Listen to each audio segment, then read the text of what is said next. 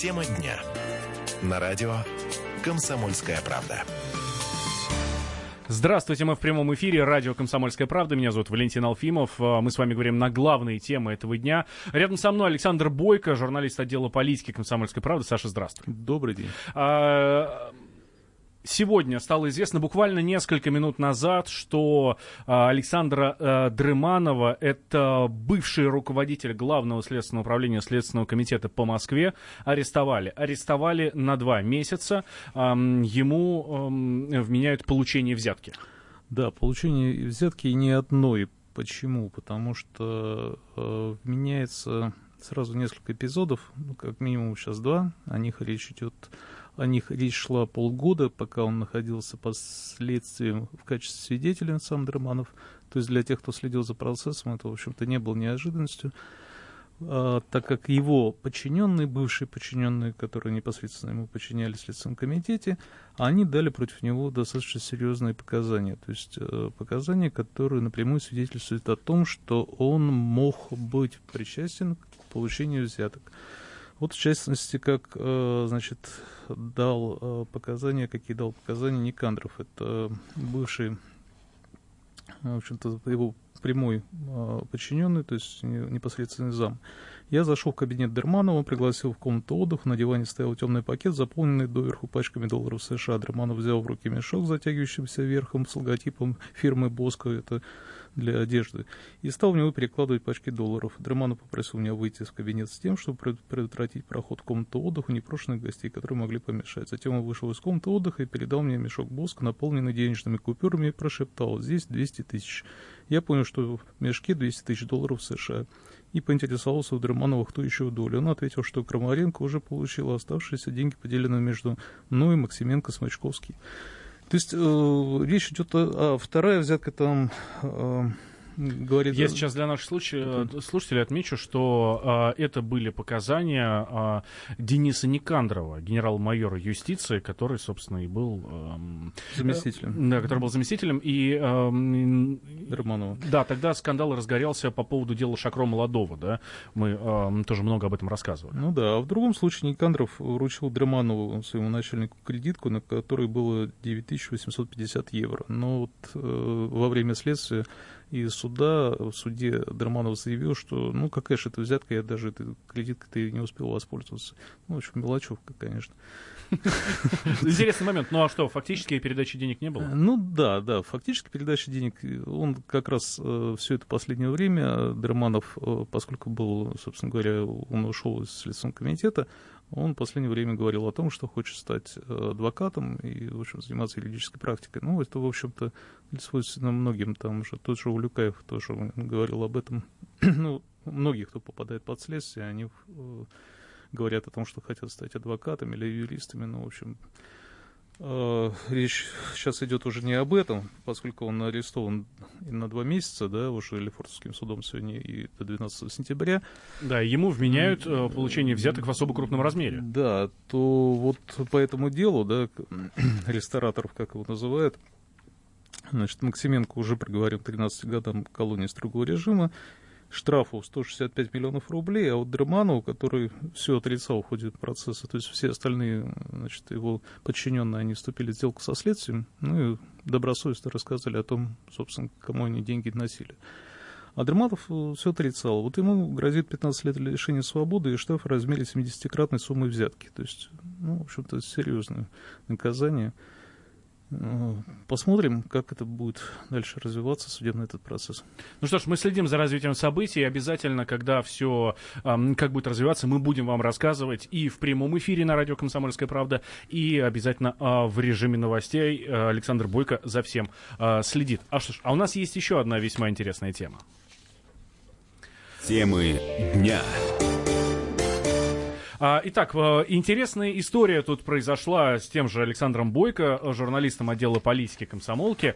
А, здесь уже мы в нашу дискуссию подключаем э, Дарью Барсукову. Титр я сейчас называть не буду, я думаю, что вы сейчас поймете, да, о, о чем идет речь. Скажем так, возможная Жертва мошенничества, да? Ну, Чуть не стала жертва мошенничества даже, Да, да? если бы я, наверное, не перестраховала себя, как бы своей осторожностью, скорее всего, поэтому это вот сыграло роль тогда. Да, а по сути все это дело раскрылось, э, вот сейчас вот всплыло наружу, да, за- Фантастически. да, за, за счет Александра Бойко. Саша, Ну, расскажи, как все было. Живем в век современных технологий, это же вообще замечательный век. И я шел э, в районе метро, станции метро Старкино, то есть обычный двор московский, обычная зеленая травка, лужайка, и на нем такой блестящий файл э, свеженький, прям блестит, и ну, явно под ним документ э, розовый, ну, значит, доверенность. Но я под- подошел ближе, все-таки обычно бывает обидно, когда теряешь какие-то важные документы, и у меня вот сработало то, что ну, надо подобрать, отдать человеку, найти. Вот.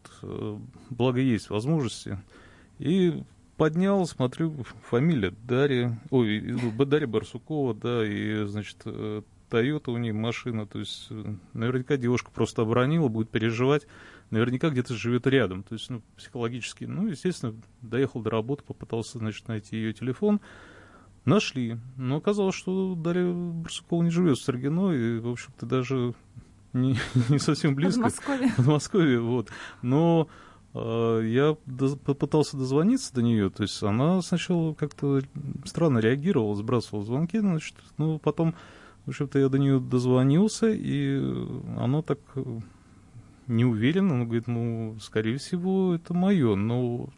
Я сразу начала прояснять, э, какой номер, потому что ну, накануне я начала... С чего началось, Да, собственно? даже давайте, с чего началось вообще, что это за полис такой ОСАГО, который оказался Да, в руках у нашего валялся. корреспондента? Да. А, началось с того, что мне на- э, ну, подходят уже сроки, страховые агентства все начали звонить, э, напоминать о том, что у меня сроки заканчиваются и надо продлять. А, ну, я ждала, ждала, ждала какой-то момент, уже критически настал, и ну, мне позвонила с Росгосстраха, и я ну, отозвалась, Что, в принципе, достаточно а, привычно для всех а, Ну Да, автолюбителей, стандартно, всегда звонят. Психологическая да, атака. каждый год одно и то же, собственно говоря, поэтому меня это не, не удивило нисколько. И, ну, мне начали предлагать э, как бы ОСАГО. А, ну, я отозвалась, и мне так предложение, пожалуйста, подъезжайте, к, мы можем вам отдать э, как бы в любом ближайшем метро. Я говорю, Мгм. я живу в Подмосковье, поэтому ну, какое-то время это займет. На все соглашаются, собственно, мне уже все озвучено было. Я говорю, хорошо, говорю, единственное, я проверю. Ну, собственно, они, видимо, думали, что я проверю через их э, информаторов, да, Мгм. я не знаю, каким словом это назвать. Вот. Соответственно, ну, я взяла, поехала, они при- залез курьер ко мне в машину, собственно, открыл конверт.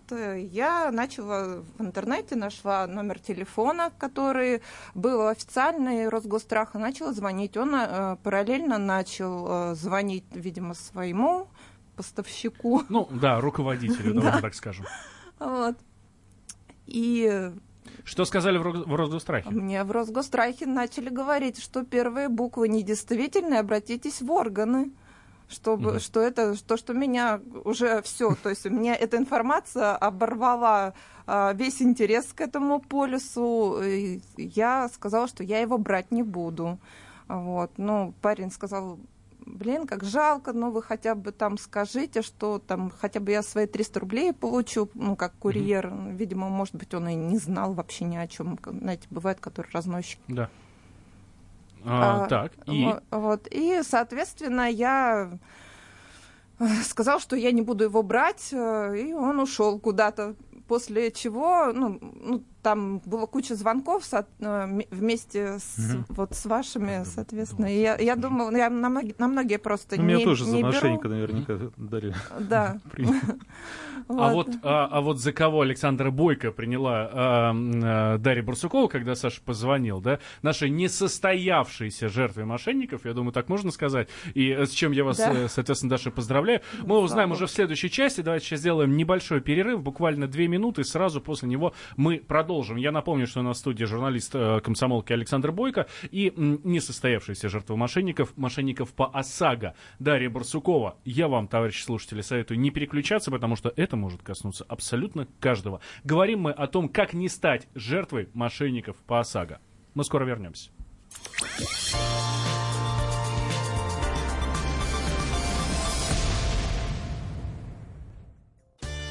Каждый вторник – с 10 утра по московскому времени в программе «Главное вовремя» садово-огородные советы в прямом эфире.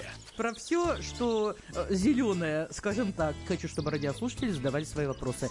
Большой эксперт. Самая удачная находка для всех работников мотыги и лопаты. Тетя Таня Кудряшова. И дети меня зовут мать всего зеленого. Вот такая петрушка на радио «Комсомольская правда». Слушайте и звоните по вторникам с 10 утра по московскому времени.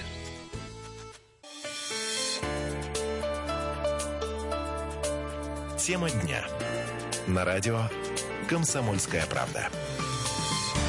Мы возвращаемся в прямой эфир. Радио «Комсомольская правда». Меня зовут Валентин Алфимов. И рядом со мной журналист э, «Комсомольской правды» Александр Бойко. И у нас в гостях сегодня несостоявшаяся, что я говорю с, с удовольствием, да, несостоявшаяся жертва мошенников по ОСАГО Дарья Барсукова. Э, в двух словах напоминаю историю, как все было. Э, наш корреспондент Александр Бойко нашел полис на улице, да, полис причем ОСАГО. это было куча документов, там были и... А, то есть там ну, прям все серьезно, да? ну, Да, да, здесь- там был, там, наверное, было Нет, еще... значит, вот он, этот страховой полис.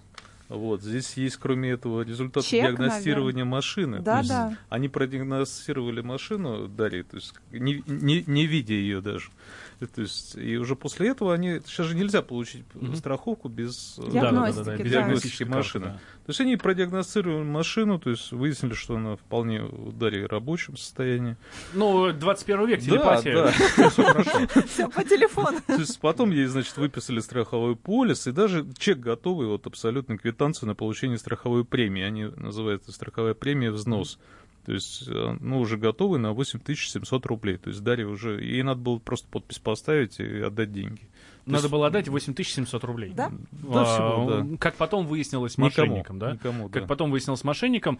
ам, э, много ли э, я знаю, Саш, ты общался, да, с э, экспертами по этому поводу, да, много ли поддельных полисов вот таких вот? Ну, много ли жертв таких Я мошенников? сначала, перед тем, как, значит, все это дело затевать, я прозвонился тоже в Росгострах, вот, мне там четко сказали, э, я назвал номер, цифры и, значит, э, серию, мы не можем подтвердить его подлинность, значит, сказал там диспетчер Ирина, рекомендуем обратиться в правоохранительные органы, а копию полиса квитанции направить в нашу службу безопасности, вот, и, значит, сказали, что надо бежать от этого курьера, ну, я тоже как-то Да, вот мне после первых слов, кстати, я тоже уже все остальное не слышу. Вот после того, как сказали обратиться в органы, мне просто все уже замкнуло. Вот. И позвонил я, значит, э, с Негатив. главе, главе Всероссийского союза страховщиков Игорю Юнгерсу. Вот. И вот он сказал, что если вам звонит незнакомый агент, то прежде чем платить, проверить номер полиса надо через колл-центр нашего сайта. Да. То есть через колл-центр Все- Все- Всероссийского Союза страховщиков. Вот. И там скажут, если такие посредники, прежде всего, Мгм. агенты, если существуют ли такие бланки полисов и куда обратиться за помощью. И вот он сказал, что случаев таких обманов достаточно много. И поддельные бланки полисов ОСАГО сейчас завозят в Россию из Молдавии, Китая и Польши. И вот они как настоящие, а бланки реальных полисов бывают остаются у недобросовестных агентов, которые уже разорвали договора со страховыми компаниями. То есть могут дать и реальный полис, Мгм. но он не будет э, работать. Работать. В А, тот самый номер, эм, по которому колл-центр Вс- Всероссийского союза страховщиков, да, так он называется, Да. а, специально для наших слушателей 8 800 200 ровно 22 75. 8 800 200 ровно 22 75. Вы можете туда позвонить, это Всероссийского ст- страховщиков, и там вам скажут, И вот реально это- у вас полис или нет. Да, и вот Юргенсон сказал, что вот они э, выступают за то, чтобы продажей полисов занимались аттестованные Всероссийским союзом страховщиков агенты. А, Частные эти лица должны быть сертифицированы, проходить переаттестацию, платить за лицензию, состоять в списках и реестры, которые доступны в интернете любому гражданину. А главное, нести материальную ответственность наравне с юридическими лицами компаниями страховщиков, потому что получается, что вот эти агенты частные, они вообще никто, то есть и ответственность они никакой не несут. То есть деньги они взять возьмут, а за полис не отвечает за это.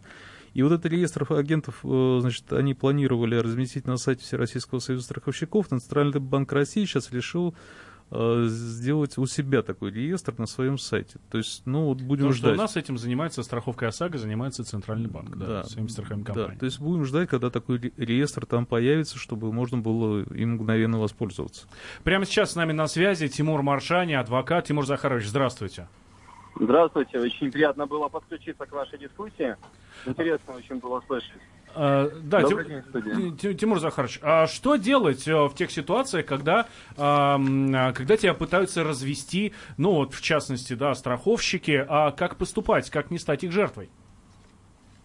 А, по-моему, риторический вопрос. Как не стать жертвой мошенника, если ты знаешь, что совершается мошенничество? А вот а не знала случае наша героиня Дарья? Я Не изначально знала? не знала абсолютно. Да, ну, понимаете, знать об этом нельзя заранее, но заключается все в том, что просто-напросто упрощенный порядок выдачи бланков строгой бухгалтерской отчетности, к которым относятся страховые полюсы. Страховщик передает полюс, но при этом заключается, даже реестр составляется полюсов, который страховому агенту передается, заключается обычный банальный договор, к которому страховой агент выполняет функции реализатора конкретных договоров страхования. Чтобы этого избежать, в дальнейшем страховщики на этом основании отказывали в выплате, так как отсутствовало страховое покрытие по причине того, что страховую премию не перечисляли страховой компании.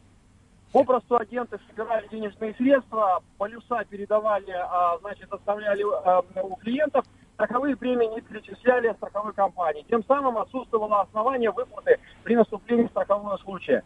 Как этого избежать? Но это невозможно предвосхитить. Это основание для возбуждения уголовного дела, потому что напрямую обман, злоупотребление доверием потребителя, в данном случае страхователя, который в дальнейшем становится жертвой недобросовестного агента. А это нужно свести к минимуму условия выдачи полюсов конкретно зарегистрированным, восстановленном порядке агентом. Если такой порядок отсутствует, то по закону, а он сейчас отсутствует, должны быть созданы условия, при которых функции агента страхового должен выступать профессиональный участник рынка страхования, тот, который получает лицензию. Сейчас это нелицензируемый вид деятельности. Тот, кто может действовать на основании полученного а, сертификата, который выдавать должны страховые компании должен зарекомендовать себя на рынке, работать определенное время и при этом при наличии определенного стажа получать действительно лицензию, позволяющую выполнять функции страхового агента. То есть, а, Ти- Тимур Захарович, правильно я понимаю, что, по сути, сейчас вот эти мошенники пользуются несовершенством нашего законодательства? Отсутствием правового механизма регулирования деятельности страхового агента. Агентский договор, который заключается, он абсолютно не предполагает полную материальную ответственность страховой компании и агента перед страхователем. Когда наступает, например, страховой случай, обязательства надлежащим образом страховщиком не выполняются. По причине того, что вовремя страховщик, а, страховой агент не перечислил страховую Да. премию, либо задержал ее перечисление, либо не выполнил условия перечисления. И, по сути дела, это не страховка, подкрепленная определенными обязательствами страховой компании. А это просто пустой бумажка, м, за которую, а, Отдали отда- деньги. за, за которую отдали деньги, да. Тимур Маршани, адвокат, э, у нас был прямо сейчас на связи со студией. Э, Даш, Да? в- собираетесь ли вы э, дальше раскручивать, э, раскручивать это дело, писать заявление в полицию, собственно, то, что посоветовали вам и Александру Бойко, нашему корреспонденту в, в том самом Росгострахе, куда вы уже звонили? Ну, я знаю, что мног- многие случаи подобные, это просто, как бы сказать, э, заканчиваются на том, что ты заявление пишешь и все, собственно, и ничего такого. Я думаю, что даже эффективнее, если я сейчас э, расскажу об этом, и люди узнают об этом. Ну, это га- гораздо здесь, да. эффективнее, да, себя перестраховать. Единственный совет, наверное, который я могу сейчас э, дать, э, при таких случаях лучше звонить по официальному номеру, что, собственно, меня сохранило от этого случая. Э, Я позвонила на официальный номер Росгостраха, где мне это все подтвердили, что отрицать, отрицание сделали. Ну и по идее надо идти в офис центральных вот таких вот компаний крупных, да, как себя Да, застраховать от Ну, такой мне подобной сказали, ситуации. что ну, в офис не надо идти, потому что вы там пять часов прождете, когда вам это всю страховку сделают. Ну, начали как-то говорить, ну, отговаривать меня. Мгм. Ну да, поэтому- можно 10 тысяч вот так отдать неизвестному лицу, и на этом, в общем-то, все. Мгм. И, ну, если все будет нормально, да, то есть если год проездишь, не, никаких проблем И не даже будет, не узнаешь. даже не узнаешь, что ты отдал деньги. Это да, не да. Причем вот сейчас уровень подделок, сейчас мне тоже правоохранительные структуры сказали, растет. И вот на этих полисах могут стоять печати с номерами телефонов, по которым человек прозвонит, по этим, mm-hmm. на печатях есть телефоны маленькие, шрифтом мелким, и там подтвердят, что полис настоящий. То есть э, уровень подделок растет, и вот эти мошенники, они создают параллельную реальность, в которую человека втягивают. То есть он очень долго может проводить расследование. Ему... Незнание находиться. Да, и вот в чем опасность. То есть, конечно, лучше это не... центр пока, наверняка есть какой-то. Да, пока не делать это вот именно по интернету или с незнакомыми людьми, надо все-таки обращаться в офис и, в общем-то, оформлять все это, может быть, чуть дольше, но уж наверняка. А, при этом а, все страховые компании, ну, тот же Игорь Юркинс, да, а, рассказывает, говорит о том, что сейчас уже есть услуга покупки полиса на официальном сайте компании, потом просто приходит, э, приходит копия его и достаточно просто распечатать. Да, может там оплатить прямо на сайте и получить копию по электронной почте и ей пользоваться. И, и сейчас торжественный момент, да, мы да. передадим э, Дарье Барсуковой, несостоявшейся жертве, да, тот самый полис, который она хотела купить и за который у нее вымогали, по да, сути, 8700 рублей. Как напоминание в рамочку его. он вернулся все-таки к настоящей хозяйке. Я думала, что это шутка какая-то, когда мне позвонили. Оказалось, правда. Ну, такое странное стечение обстоятельств. Да, ну и мало, э, мало того, что вы э, в, в подобной ситуации, подобным мошенникам отдаете свои деньги, просто так отдаете, так отдаете еще и личные данные, где есть и где есть как минимум все данные на машину. Да, это ну, страшно. Да. Персональные данные, они все-таки являются тайны и преследуют сейчас их распространение по закону. Поэтому вот это была одной из причин, почему я подобрал этот документ. Саш, спасибо большое. Александр Бойко, журналист отдела комсомоль, э, отдела политики, и Дарья Барсукова, несостоявшаяся жертва мошенника.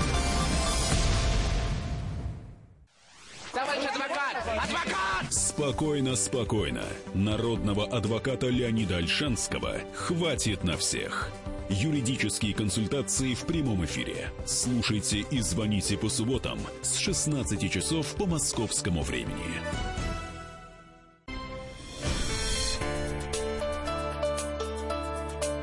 Тема дня. На радио «Комсомольская правда». Колодец, колодец, дай воды напиться. Колодец, колодец, дай небо глоток. Быть может, быть может, еще возвратится счастливое время и в наш уголок. Счастливое время и в наш уголок.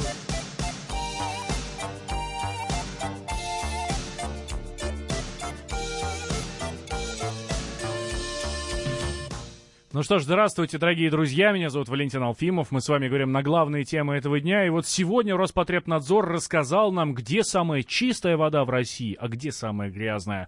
Мы говорим про питьевую воду, а не ту, где можно купаться. Да? Кто-то скажет, да я живу там в, в степи, у меня вообще воды нет. Нет, мы говорим про питьевую воду. Так вот, оказалось, печальный рейтинг для Вологодской области. Там оказалась самая грязная питьевая вода в России. Там только 45% населения обеспечены той водой, которую, ну, ну, которая безопасна. Это доклад Роспотребнадзора. Дальше в антирейтинге расположилась Калужская, ой, Костромская область. Там воду, отвечающую требованиям, получают чуть больше двух третей населения. Вот. А, немного выше в Курганской области, Ненецкий автономный округ и так далее. А самая чистая вода в Москве, Петербурге и Северной Осетии у нас, а, соответственно, вот в этих регионах, трех, Москва, Питер и Северная Осетия, Алания, там 100% все, кто там живет, пьют нормальную человеческую воду, которая не совершенно безопасна. Так как так получилось-то на Вологодчине? Вот это вот большой вопрос. Мы об этом сейчас спросим а, Ларису Тимошенко, руководителя Вологодской общественной организации «Эко Вологда». Лариса, здравствуйте. Здравствуйте. Слушайте, а правда, как так получилось, что у вас самая грязная вода? Ну, по словам, по крайней мере, Роспотребнадзора. Да, действительно, но эта ситуация не нова. Это повторяется из года в год, и мы, как экологи профессиональные, так и общественные, знаем об этом. Э, доклады Роспотребнадзора, они э, в открытом доступе на сайте управления можно скачивать и знакомиться с всей информацией. То есть у нас уже несколько лет такая ситуация, что доля проб воды как из поверхностных источников, так и из подземных не отвечает гигиеническим нормативам. И действительно, вот по данным 2017 года всего лишь 45% населения обеспечены доброкачественно. Если эту цифру посмотреть на перенести на сельскую местность, то это получается чуть более 25%. Э, То есть на селе ситуация сельской- еще да. хуже получается, да, Ларис, чем да, в городе? из вот этих э, 45%, которые опубликовали, да, они делятся на городские поселения и сельскую местность. Городские поселения это 52% обеспеченности доброкачественной питьевой водой, а в сельской местности уж совсем, знаете, такая цифра ужасная, это 25,6%. Да. Ларис, а почему? Почему так происходит? У вас источников нет? Или э, загрязи- э, очень высокий уровень загрязнения? Кто-то Да. вам что-то загрязняет? Ага. Э, Понимаете, тут э, проблема, она э, комплексная. То есть тут рассматриваются и поверхностные, и подземные источники водоснабжения. Конечно же, вот э, на водные объекты оказывают влияние большое, это сточные воды, э, устаревшая там конструкция, неудовлетворительное техническое состояние очистных сооружений, перегрузка их, или на других каких-то объектах это вообще отсутствие очистных сооружений. И э, вот э, дело в том, что не на всех э, реках э, области ведутся наблюдения гидрохимические, которые бы позволяли бы э, при- принимать э, управленческие решения по, по принятию природоохранных мероприятий. И, конечно же, это, видимо, необходимо коренным образом модернизировать э, вот систему водоснабжения вот наших водоканалов, несмотря на то, что они модернизируют периодически э, свои технологии, но вот этого все равно не хватает. А власти принимают какие-то меры для того, чтобы вы пили все-таки нормальную человеческую воду? Ну, э, я думаю, принимают, но, возможно, их недостаточно. Потому что все-таки от... Как вы э, так по ним мягко воды- прошлись-то? Да, ну, понимаете, принимаются различные мероприятия какие-то локальные. Все-таки нужно ужесточать в том числе э, контроль э, природоохранных надзорных Мгм. органов вот, э, за ситуацией самих в- водо ну, и организаций, которые загрязняют, да, вот наши водные объекты. Ну, в общем, на- на- надо за ними контроль э, ужесточить, да, и, и, э, Да, ре- вот чтобы- и регулярно к ним приходить проверять, да. Да, зоны санитарной охраны, чтобы были э, действительно в надлежащем состоянии. Вот. И, естественно, это гидрохимический мониторинг, потому что если гидрохимический мониторинг не проводить, то мы не будем Мгм. какое на самом Да. деле влияние. Ларис, спасибо вам большое. Лариса Тимошенко, руководитель Вологодской общественной организации «Эко-Вологда» была с нами на связи, да? Но смотрите, по России мы статистику видим, да, нам Роспотребнадзор сделал. Знаю, а, давайте узнаем сейчас, как в других странах, потому что я вот, например, знаю, что а, на восточном побережье, э, побережье Соединенных Штатов там вообще гордятся своей водой, ее пьют прямо из-под крана, все даже в ресторанах ее приносят, вот, потому что, типа, она вот такая прям чистая-чистая, хотя у них э, процент кишечных заболеваний в Соединенных Штатах, там тоже дай бог себе. А как в остальной, в остальном мире, в частности в Европе происходит, нам сейчас Владимир Добрынин расскажет, наш собственный корреспондент а, в Испании. Владимир, здравствуйте. А, Добрый вечер. Да, Владимир, пьете воду из-под крана? Ну, бывает, скажем так. Э, В общем-то, в Испании предпочитают пить воду бутилированную, Мгм. покупать ее в магазинах. Но та, что течет э, из-под крана на кухне, она, в принципе, предназначена для того, чтобы мыть посуду. Но если вы ее пьете, то ничего страшного не происходит. Единственное, что там э, немножко повышенное содержание кальция. Но, в общем-то, это вредно на организме не сказывается. А какие меры э, испанские власти принимают для того, чтобы вода была э, нормального качества? То есть э, вообще что с экологией в Испании? Да, вот мы видим, что у нас в Вологодской области, да, большая проблема с этим, там очень грязная вода, потому что власти немного э, уделяют внимание именно экологии, не следят там за всякими предприятиями и так далее. В Испании как с этим дела обстоят?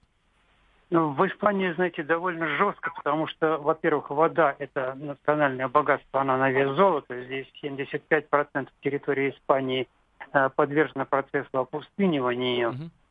и воды здесь недостаточно. Э, Своих источников, э, если мы говорим, допустим, о полноводных реках, здесь крайне мало. Ну, один Гладалский век только можно назвать, наверное, остальное все мелочи. Вот. Э, Что касается контроля э, воды, Вода из-под крана, в принципе, гарантированно чистая. Это ответственность и Национального министерства здравоохранения, и соцобеспечения, и компании-дистрибьюторы тоже это контролируют. Э, Каждый водоснабженец должен, помимо постоянного мониторинга качества воды, еще и раз в полгода проводить э, детальный анализ содержимого местного водопровода. Для того, чтобы каждый житель мог посмотреть, что и откуда он пьет, в Испании создана национальная система информации о питьевой воде, э, сокращенно СИНАК. Э, Все данные есть в открытом доступе в интернете. Выбирайте интересующий вас регион и в один клик узнаете, что бежит у вас из-под крана, начиная от температуры воды и до ее микробиологического химического состава. Вот это интересно. Очень надеюсь, что э, испанский опыт пере... будут перенимать российские власти, и тогда вот мне тоже будет понятно, что у меня в Москве здесь бежит из-под крана. Хотя, эм, хотя Роспотребнадзор говорит, что в Москве самая чистая вода э, по, ну, по сравнению со всей э, остальной Россией. А прямо сейчас переходим на нашего следующего эксперта. э, Юрий Гончар, генеральный директор главного контрольно-испытательного центра питьевой воды. Юрий Николаевич, здравствуйте. Добрый вечер. А, как не отравиться, когда э, ты пьешь воду из-под крана? Вообще можно в России воду пить из-под крана? И почему она у нас такая, скажем так, не такая хорошая, как где-нибудь в других местах?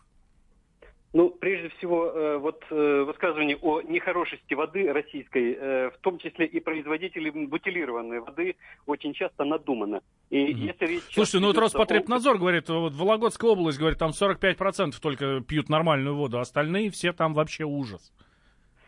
Но э, потребители э, бутилированные в первую очередь Москва, поэтому что касается областей, регионов страны, то, конечно, не везде одинаково э, хорошая вода. То есть Москва, Питер однозначно прекрасная вода. Мгм. Если говорить о регионах, то э, вода, как правило, но в первую очередь это железо, это хлор и хлорогенические соединения, а для доочистки от этих загрязняющих веществ вполне достаточно фильтра самого простого, фильтра кувшинного типа, для, для того, чтобы вода была прекрасно высочайшего качества. То есть, грубо А. говоря, вот, вот э- эти фильтры, которые продаются в массовом порядке во всех супермаркетах, стоят прямо на входе, да, Ам, такие кувшинчики с колбочкой, да, куда наливаешь, она Да, фильтруется да. и все. они дадут, дадут возможность потреблять нормальную воду из-под крана, да? Единственная рекомендация – потреблять все же в хорошем магазине. То есть э, на каких-то рынках, развалах, сделанные на коленке, э, китайской коленке, как правило, э, фильтры вот такие, это ну, никакой доочистки не обеспечивают, и само собой это выброшенные деньги. Даже запах хлора остается, что свидетельствует о том, что даже хлор не очищает. То есть довольно самое простое э, устройство э, для доочистки воды, но само собой фабричного производства. В картридже содержится ионообменная смола для снижения жесткости и э, до очистки по э, металлам, в первую очередь железу. И активированный уголь, основные компоненты для снижения содержания хлора и хлорорганических соединений. И этого вполне достаточно. То есть невысокая стоимость и гарантированная очистка по содержанию ну, самых распространенных веществ. В воде могут встречаться, которые, если по микробиологии есть подозрения какие-то, то обязательно кипятить. И гарантированно можно, по крайней мере, для питания воду недорого доочистить до необходимого уровня. Потому что ожидать, что водоканалы, которые сами себя проверяют, ведь нет централизованной проверки, нет контроля постоянного со стороны, э, внешних каких-то э, источников. То есть только водоканалы, которые сами доочищают воду, сами поставляют, сами себя проверяют, говорят хорошая. А внешний какой-то контроль говорит, не всегда такая она хорошая, как заявлено. И вот пример последний Роспотребнадзора этому подтверждение. Да, Юрий Николаевич, у нас э, буквально минутка до конца. А, а почему у нас э, химические, э, скажем так, проблемы с водой? Почему у нас вот железо, хлор? А, в чем проблема? Они что, не могут очистить на водоочистных станциях это все? Ну, дело в том, что необходимо понимать, что железо это второй по распространению металл на Земле после алюминия. И процентов 80 водозаборов содержит э, железо в том или ином количестве. Даже в Москве, если вы обратите внимание на унитаз э, кристально-белый, э, то там будет оранжевая полоска, как раз свидетельствует о том, что и в Москве железо есть, просто в меньших количествах может быть.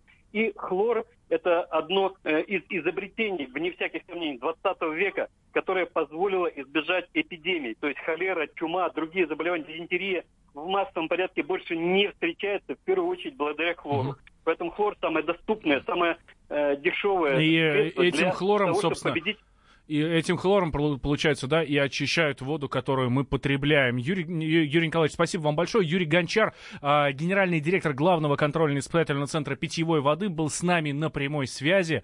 Друзья, а, спасибо всем, кто был сегодня с нами. Слушайте, я желаю вам всем хорошей воды. Э, Хорошей, полезной, которая никак не будет загрязнять ваш организм.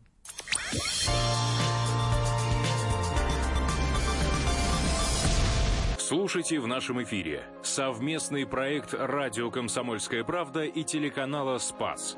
Деятели культуры и искусства, ученые и политики в откровенном разговоре с Владимиром Легойдой. О вере, жизни и любви беседуем по пятницам с 6 вечера по московскому времени.